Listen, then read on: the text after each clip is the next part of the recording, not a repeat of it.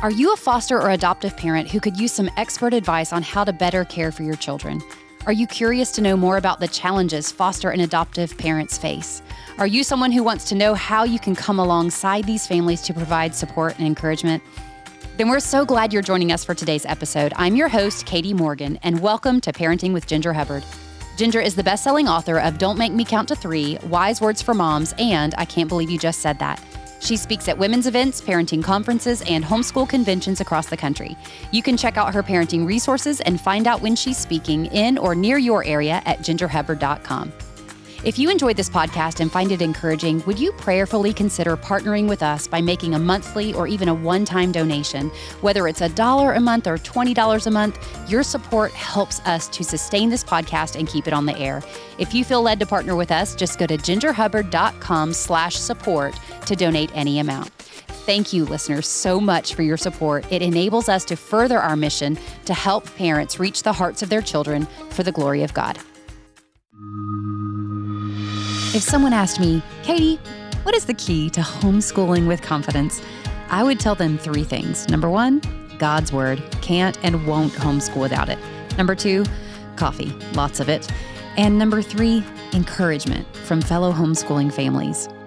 My husband and I have attended homeschooling conferences since our first year of homeschooling, and I am convinced that I wouldn't have the confidence I have today without the wisdom and encouragement I receive year after year.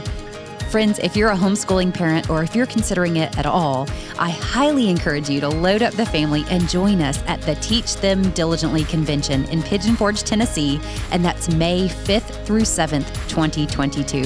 Ginger and I will both be speaking, and when we're not, we'll be hanging out in the booth selling Ginger's resources and encouraging parents to reach the hearts of their children for the glory of God. For more information about Teach Them Diligently, go to teachthemdiligently.net.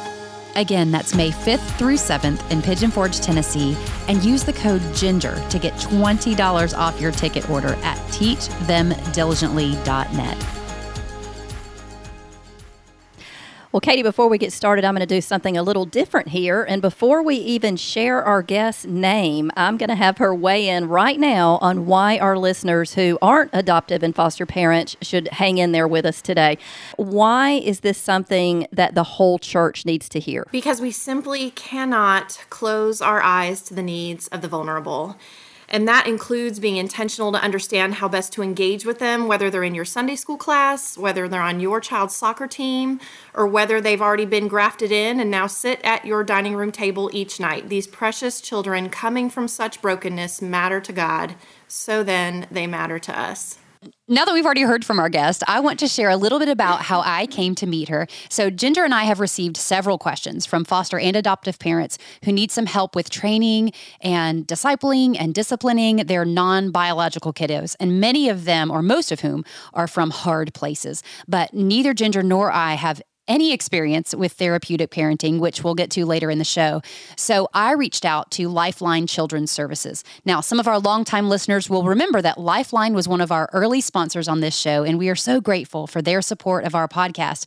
But the reason I even pursued Lifeline to sponsor our show is that I strongly believe in their mission, which is to equip the body of Christ to manifest the gospel to vulnerable children. And they do that through adoption, foster care, orphan care, uh, counseling and support, as well as courses and training relating to all those areas. So, when Ginger and I had received enough questions about parenting, foster, and adoptive children that we had to address it, Lifeline is the organization that I contacted. And that brings me to our guest, Sonia Martin. Sonia joined Lifeline in July of 2019. She's from Montgomery, Alabama, and she serves as Lifeline's director in the central Alabama area. Sonia earned her bachelor's of social work from the University of South Florida and her master's from the University of Alabama.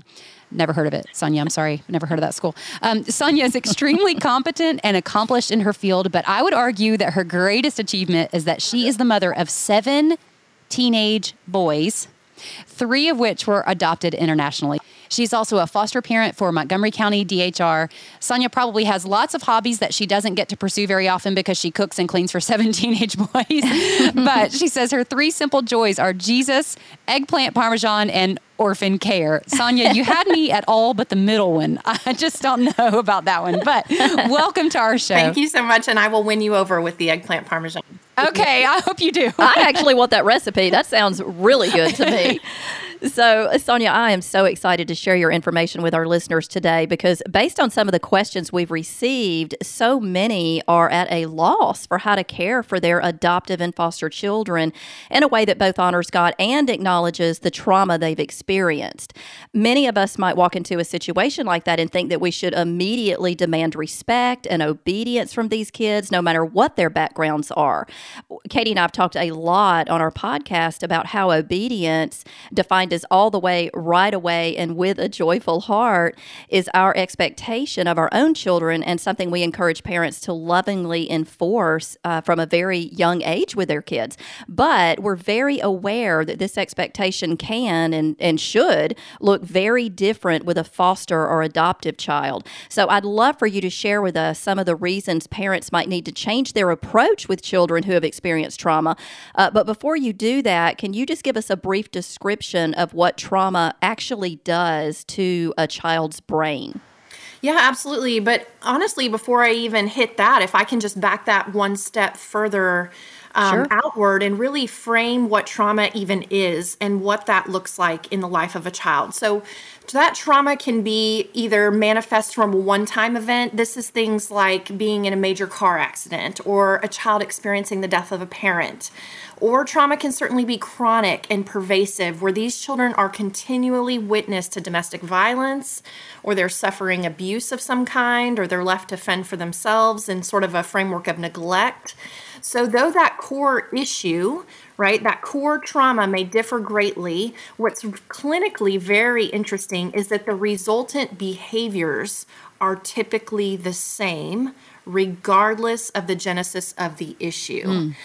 And we know that that, to your point, is a direct result from the way that trauma impacts brain development. I won't get too neurosciency um, here today, but two quick main parts of the brain I will highlight. The first is your frontal cortex. So that's really your learning brain. That's where we get that ability to obey. That's where we get that ability to have uh, intelligent discussions with one another and really engage back and forth and for a child to hear you. That requires them really to be sort of set in that learning brain. But the other part that's equally important that to acknowledge is their survival brain. And we've all got it. It's more in your midbrain area, involves the amygdala. But children from hard places will often actually live in their survival brain. Mm. And that's due to their history. And that's exactly why foster and adoptive parents don't get that same level of responsiveness, first time obedience, or engagement from those children initially. It's not that we can't get them there, but that is a direct result of why we can't see that yes, ma'am, and obey uh, right off the bat. They are not engaged in their frontal cortex. They're not in their learning brain. Everything about them, everything about their story, and everything about their history is telling them first you must survive. Mm. Um, so the good news is, is because this is so incredibly predictable, there are phenomenal evidence-based practices that we can teach parents to implement in their home to perpetuate that healing. And the better news about this is that this approach, this therapeutic parenting approach, very much mirrors the way Christ approaches us. So mm-hmm. that's the ball game. Love that. And yeah, happy to speak into that some today. That's awesome. Well, Sonia, you shared a video uh, with us of a workshop you did on trauma informed care. So, listeners, we will put a link to that workshop in the show notes.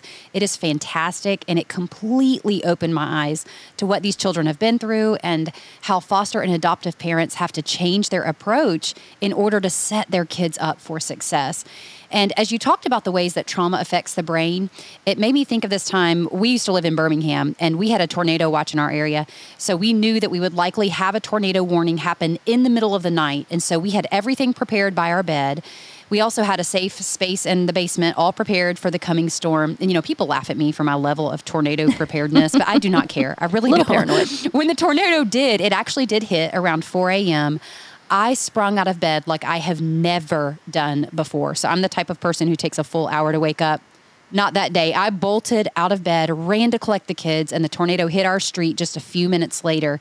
Now, thankfully, it was an EF0 and there were no casualties in our area.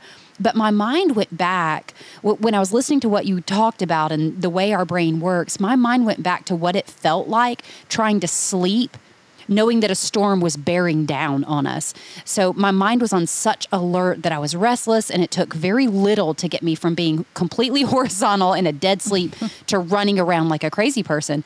When I thought of that, it just it broke my heart for these kids whose minds are wired for a coming storm, whether or not it actually materializes. Mm, exactly. And I so love that example. But, you know, Katie, imagine with me for a moment as if every day mm. were like that for mm. you.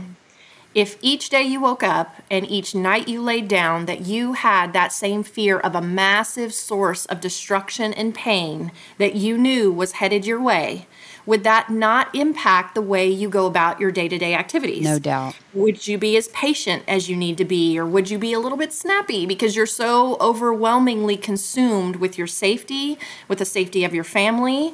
You know, if you had that threat hovering over you, would you be able to focus well at work and mm-hmm. perform with excellence? Or would you be highly distracted and prone to need to sort of physically be moving around and get ready, but also at the same time a bit distant distracted, mm. thinking through and planning all of those what ifs that are occurring in your mind. If you thought that that tornado could come at any second of any day, would it not make it that much harder for you to separate, for example, from your children to go to the office and go and obey your boss for eight hours? Right? Mm-hmm. This is the reality that these children are living in. So, our role in loving and leading and discipling these children first comes with an understanding of where they're coming from. Anybody that was around you that day as you were preparing for that tornado threat and as you were busying yourself and getting ready and potentially a little bit stressed during that whole issue, we have to understand and give you grace, right? Mm. Give you some mercy, extend some connection to you and some helps to you in order to help you walk through that.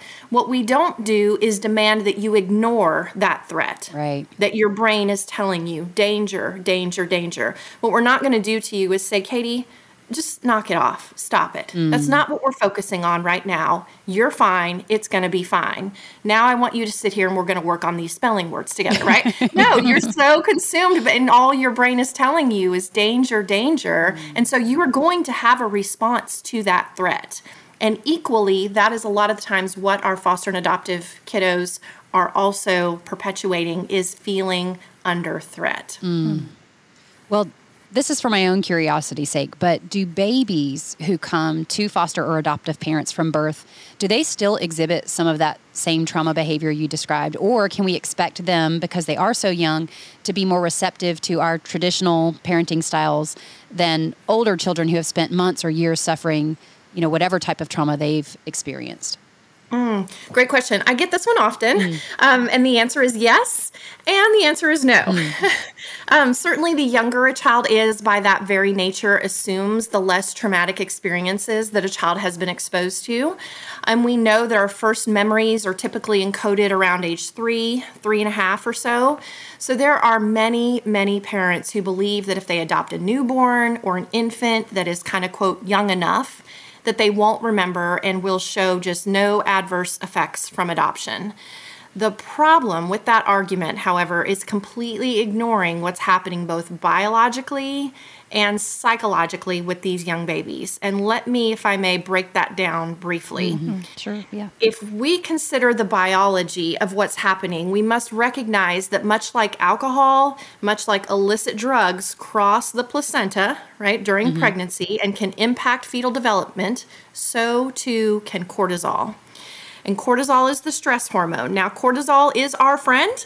We love it, it helps keep us alive. But the problem is young infant, young toddler, young fetal brains were never, never, never meant to handle that high of levels of cortisol and adrenaline at such a chronic rate. It's actually toxic to a developing brain. So, what I mean by that is let's say we've got a precious mama who is under significant stress in her day to day life whether, for example, she's in a domestic violence relationship. And so, multiple times a day, she is experiencing a negative engagement with someone coming at her. Biologically, mama is going to flood with cortisol and adrenaline. It is part of our survival response and the way the Lord designed us. And that is great and just and helpful to that mom. But the problem is, as I mentioned, that cortisol too crosses directly into that placenta. And when we pause for a moment and consider the amount of brain growth and brain development that occurs from conception to birth, we are talking about extraordinary development and growth during those nine months. And when we impede that typical healthy development and we pour just a cascade of cortisol onto that developing fetal brain, that is, by its nature, going to craft and create a brain that's going to function a little bit differently. Mm. So we certainly have strategies and things to understand how to, you know, come around that and how to perpetuate healing in that, but to negate the understanding of what's happening biologically is profound. Um, equally important, though, is the other side of that coin. We have to understand the effects of separation on a newborn when it is pulled from his biological mother's mother.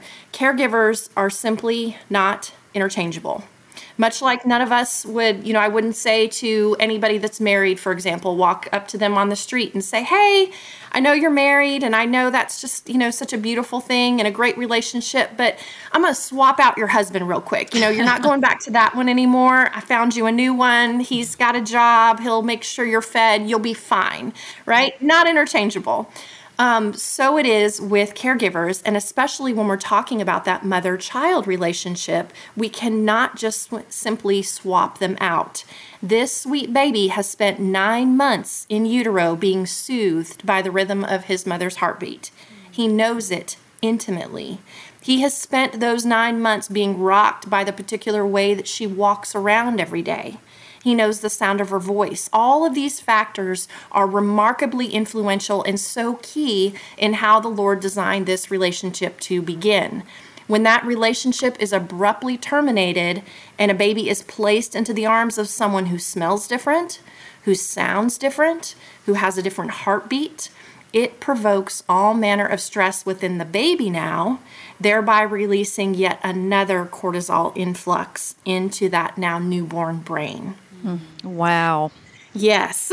So incredibly important for parents that are looking to step into, you know, infant or newborn adoption. That is beautiful and redemptive. And, you know, we want that. We want to be able to stand in the gap for mamas and daddies that feel as though they cannot parent. But we simply can't go into it without an understanding of what's happening. And I would also point out that when we talk about that encoding of memories that I mentioned a minute ago, yes, our conscious memories, you know, exist at about three, three and a half, but that's explicit memory. Explicit memories are those memories that we can easily recall. What we're negating is the impact of implicit memory. Mm. Implicit memory are memories that are stored in the body and absolutely have an impact on our future functioning.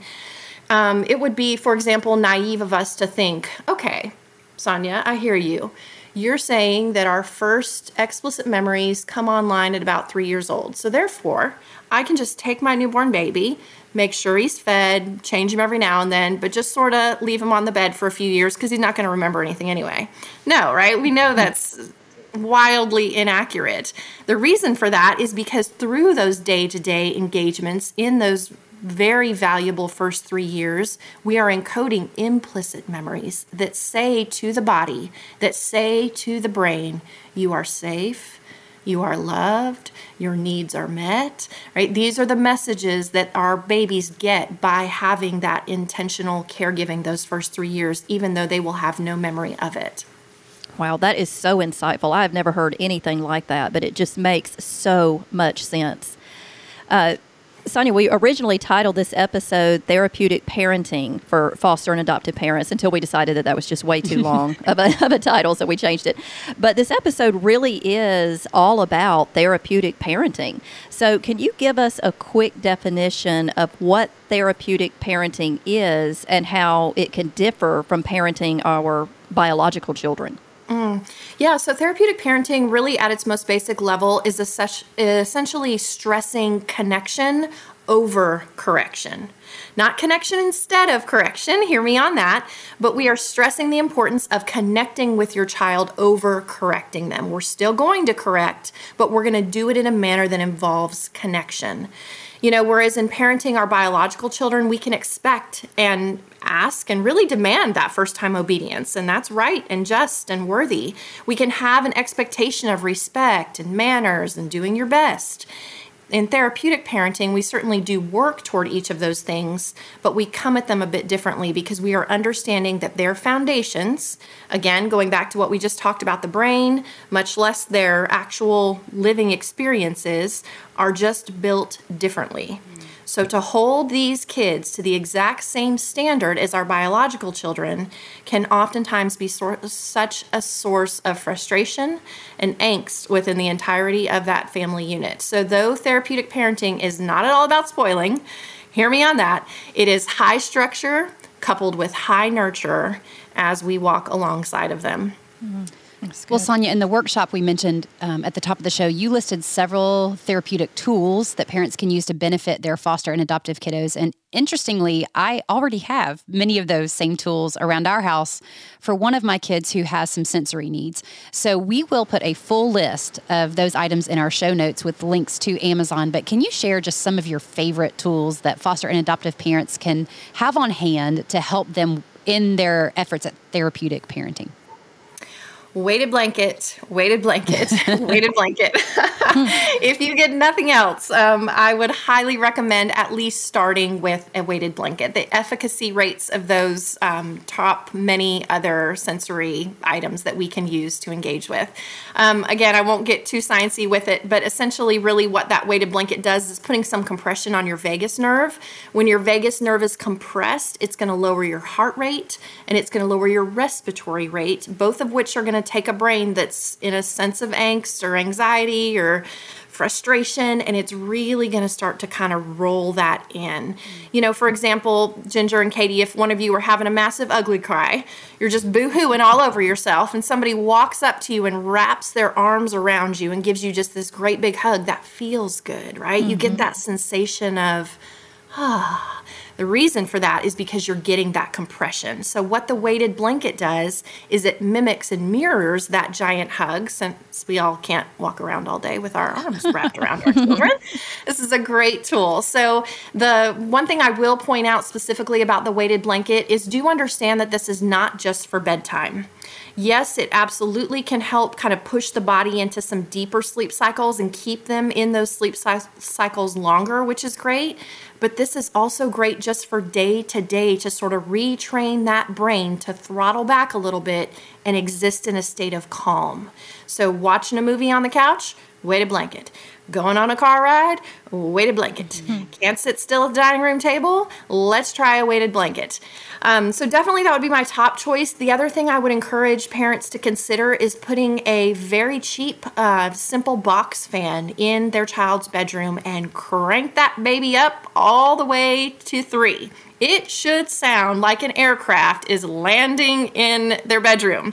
Uh, what we don't want is what's called light white noise. You know, there's a lot of noisemakers and sound machines on the market. Light white noise is going to be things like raindrops and, and waves crashing in and birds chirping. And that's lovely. Um, it is not so lovely for a trauma brain that we are trying to get to throttle back. We want heavy white noise. And one of the best ways to achieve that is truly just that cheap $12 box fan um, does all manner of goodness to help launch them into those deeper sleep cycles. I never leave home without my box fan. I'm sitting here laughing because I'm just picturing Ginger seriously. going to conferences with her box fan. Oh, I know. like it was so funny when we went to the, the first TTD I went to was at the Gaylord Opryland Hotel, which is like super upscale fancy, and I come trucking in there with my big old $12 box fan. So I'm all about my box fan. I mean, I'm telling you, you're never too old for a box fan. I'm with you, friend. So we will look silly together. Yes. Um, interestingly enough, you know, just to kind of go back to the brain for just a moment, is, you know, back to the brain, but also, Katie, honestly, your your example of the tornado evening, what's happening with our kids from trauma is that their brains are just constantly on alert, much like you were that evening that you felt under threat. And so any little noise, any little, you know, adjustment that the house makes during the night because mm. their brains are so titrated to be alert, alert, alert, what's going to hurt me? What's going to hurt me, right? They're just constantly scanning.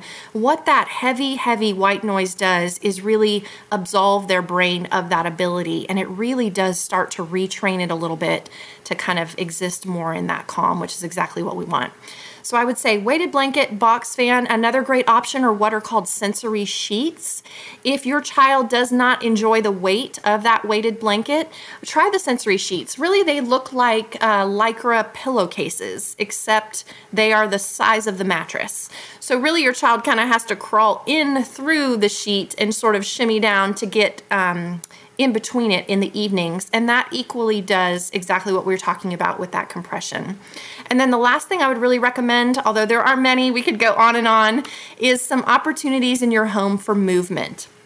These are things like a doorway swing, a mini trampoline, maybe in the playroom, or if you've got a regular trampoline that you could put out in the yard what, when we are talking about this cortisol response that these kids are very much used to and they're biochemically functioning are very titrated to that, what movement does is it actually decreases that cortisol. I know, for example, I'll give you a personal story. When I get stressed, I clean. Mm. When I get stressed, the last thing I want to do is sit quietly on the couch you know, with my hands folded and just be quiet and calm. No, no, I got to walk it out. I got to clean it out. I got to go vacuum a rug, right? that makes me feel better. The reason that makes me feel better is because that physical activity is actually discharging a lot of that cortisol that's going on in my system. Same is exactly true with our kids from trauma. So make sure that you're setting their environment up for success and giving them tools that will help discharge some of those chemicals when they need it. Mm. You said something interesting in that workshop that we mentioned before, and I'd love to have you explain that a little bit further. You said to never tie any of these tools, like a sensory swing or weighted blanket, to a behavior because when you make that correlation, you give the child control. Can you explain what you mean by that? Yeah, so, so incredibly important. So, what I mean is, for example, if your child's upside down, just having a massive tantrum, what we're not going to do is look at them and go, You are just off the chain. Go get your weighted blanket, right? Or, dude, mm-hmm. you are so upside down. You need to go jump up and down 10 times on your trampoline. No, no, because the minute we correlate a, a, negative behavior with one of these sensory engagements, we are handing them all sorts of power in a very unhealthy way. So, what we don't do is draw it to their attention. What we do do is we can see and assess through our own parental engagement with them that they're feeling a little sideways, that they're feeling a little bit wobbly. So, we, in a very playful manner, can go get the weighted blanket and say something silly like, I'm gonna wrap you up like a burrito, right? And make it mm-hmm. playful and make it fun, but yet you know that therapeutically, what you're doing is giving them that weight that's gonna work towards that calming effect. Mm-hmm. Does your child struggle with whining or lying and you aren't sure how to get to the heart of those issues and address them from a biblical perspective? Then I'm excited to tell you about a new children's book series I've co authored with my friend Al Rowland called Teaching Children to Use Their Words Wisely. In the first book, Sam and the Sticky Situation, children learn that there are better ways to communicate than whining. And in the second book, Chloe in the Closet of Secrets, they learn why telling the truth is always best. Both books have a parent page to help children understand why whining and lying are wrong and how they can always turn to Jesus for help. So I hope you'll check out the Teaching Children to Use Their Words Wisely series. I think you and your children will be encouraged. Well, Sonia, you encourage parents to think about their own relationship with the Lord as they disciple and care for the needs of their foster and adoptive children. We have a relationship with the Lord, and so we obey. But we often expect obedience absent of a loving relationship with these kids. And so, your advice to these parents is not to double down on discipline if obedience is lacking, but instead to check the relationship. So, what are some practical tips you have for strengthening that relationship straight out of the gate from day one? Hmm. build the house. Hmm. From day one, you begin to build a house. And what I mean by that is, you know, as you mentioned, I manage a home with seven sons, so that yes, ma'am, and obey works very well for me. But in the context of this example, let's imagine for a moment that that first time obedience is like the roof of a house. I also love the roof on my house, keeps me dry, keeps me safe, keeps me warm. But the thing is, if you want to build a house, the first thing you do is not go put a roof on. If you want to build a house, the first thing you do is pick a plot of land and you pour a foundation. And through day to day engagements, loving, leading, discipling, connecting, you begin to build the framework of that house. And over time, bit by bit, that framework and needed parts of your home, which is really the relationship, begins to take shape. And that allows for efficient functioning of the home. But so often, what foster and adoptive parents can be tempted towards is expecting that same obedience that they are getting out of their biological children in the absence of any relationship. And that does not work. It is like putting a roof on without any foundation or any framing to hold it up. So when your child is struggling, instead of doubling down on requiring that immediate, unbending, uncompromising obedience, let's come at them with grace and mercy and connection. Let's build those walls of that house so that we can work towards that obedience. Are we still going to deal with the issue at hand? Absolutely, yes. But first, we're going to take some focus and take some time on that foundation that is missing. And that's really the critical piece of the puzzle is that I need parents to understand that they get that yes, ma'am, and obey because of the foundation they have with their biological children. They get that compliance and that respect because from prenatal times, that child has been safe and secure and attached to that mother, to that father. And that is how you are able to get that obedience. These children coming from hard places and coming in your home, it is a different story. So we just simply have to be willing to adjust and understand and walk with them through this. We're going to get them there eventually, um, but it is a process that we have to be mindful of. Mm, that makes so much sense. We know that many parents are dealing with negative behaviors with their foster and adoptive children. And um, Sonia, we would love to have you back on the show to address some of the most common behaviors in more detail. But in a general sense, should foster and adoptive parents deflect ne- negative behaviors or even delay discipline until they have built that trust with the child? And how do parents know if a particular issue of disobedience is a hill to die on, so to speak? Mm. We aren't going to delay discipline. We're just going to approach it differently. And oftentimes, especially in the beginning, especially those first few months, those first few weeks, we're going to fix the issue at hand together with our child.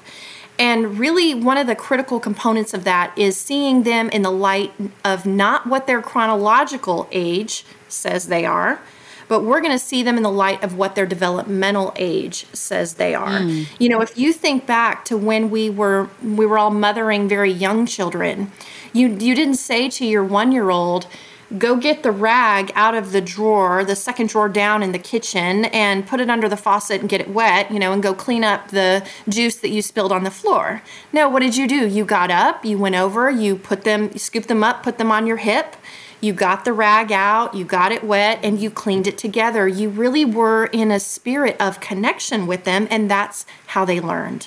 You did it together with them. So just because we may have a seven year old child, for example, that's maybe coming to us in foster care, that child may in fact be seven years old chronologically, but developmentally, that child highly likely is throttling somewhere around three or four years old. And additionally, never had anybody scoop them up, put them on their hip, mm-hmm. lovingly guide them and teach them and show them. So it's really being willing to posture and position yourself in a manner of honestly humility and service before the Lord and the incredible call and privilege that He's given us to engage with these children, with the most vulnerable among us, with some of the most precious in His sight. But being willing to love lovingly sort of walk through that with them is just such a big component of that you know for i will say practically for example if you've looked over and there are cookie crumbs all over the table and there is only one child that has been home that has had cookies we're not going to say to that child did you make that mess or you need to clean up your mess, right? Instead, we're going to say something like, Hey, sweet boy, can you do me a favor and take this rag and just clean that up for me real quick?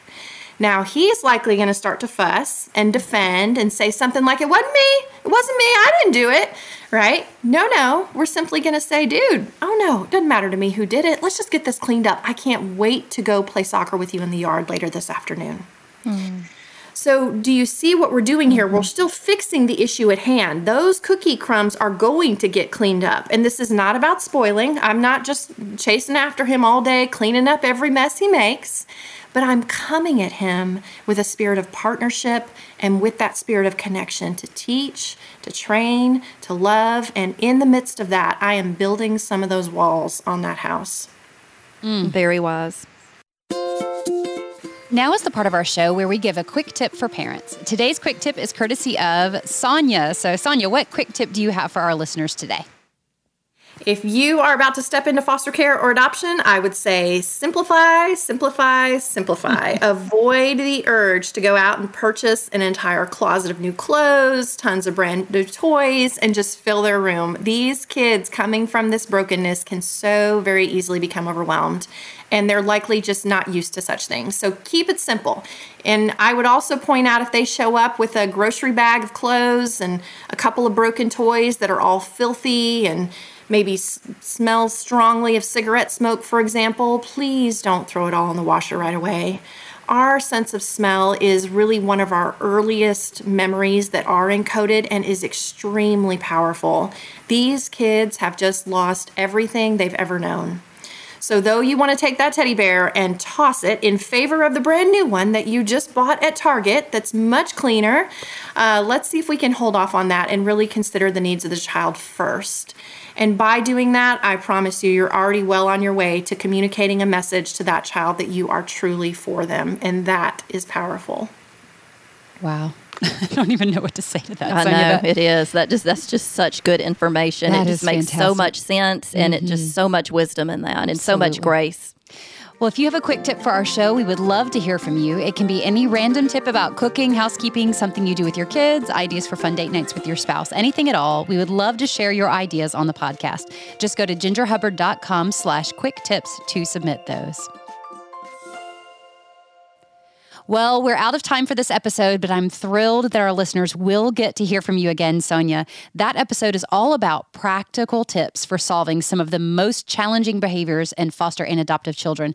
I'm sure that much of what you have to say will be helpful with our biological children as well, as I've already been able to glean so much wisdom from this mm-hmm. episode. Mm-hmm. So we are looking really forward to that episode. In the meantime, Sonia, can you leave our listeners with a final word of encouragement? If we want really our faith to look like, you know, Psalm 82 3, Isaiah 117, if we want our faith to be a description that we find in James 127, you know, true religion in the eyes of the Father is to care for the orphan and the widow in their distress. If we truly desire that, to be present before the Lord, it requires engaging in this battle for the lives of the most vulnerable among us. Thank you so much, Sonia and Ginger, for joining us. And thank you, listeners, for joining us. If you enjoyed our show and want to hear more, please subscribe to our podcast wherever you're listening. And while you're there, can you leave us a rating or a review? This just helps us get the word out about our show so that other parents can be encouraged to reach the hearts of their children. Do you have a parenting question? Well, we invite you to submit it at gingerhubbard.com slash askginger, and we'll do our best to answer it in a future episode. And while you're on the website, you can find our show notes, which will include links to all the things that Sonia mentioned and that we mentioned in today's episode. While you're on gingerhubbard.com, you can find Ginger's wonderful resources that will help you get to the heart of outward behavior and address it from a biblical perspective. So today we're offering her parenting book, I Can't Believe You Just Said That Biblical Wisdom for Taming Your Child's Tongue, at a 10% discount when you use the code parenting at gingerhubbard.com. Ginger also offers a free discussion guide for this book on her website, which is great for book clubs and small group studies. If you'd like daily encouragement and parenting advice from Ginger, be sure to follow her on Instagram at ginger.hubbard. And you can connect with me on Instagram with all my inspirational uh, poking fun at myself at Katy in a corner. That's K A T Y in a corner. Ginger and I would love to lead a women's event at your church. We offer a one or a two day conference as well as a full weekend retreat. If your church might be interested in hosting our women's conference or bringing Ginger in for a parenting conference, please fill out the contact form at gingerhubbard.com and we'll get back to you with more information. Thank you so much for joining us today. We look forward to being with you again next week. Until then, may God bless you as you seek to reach the hearts of your children for the glory of God.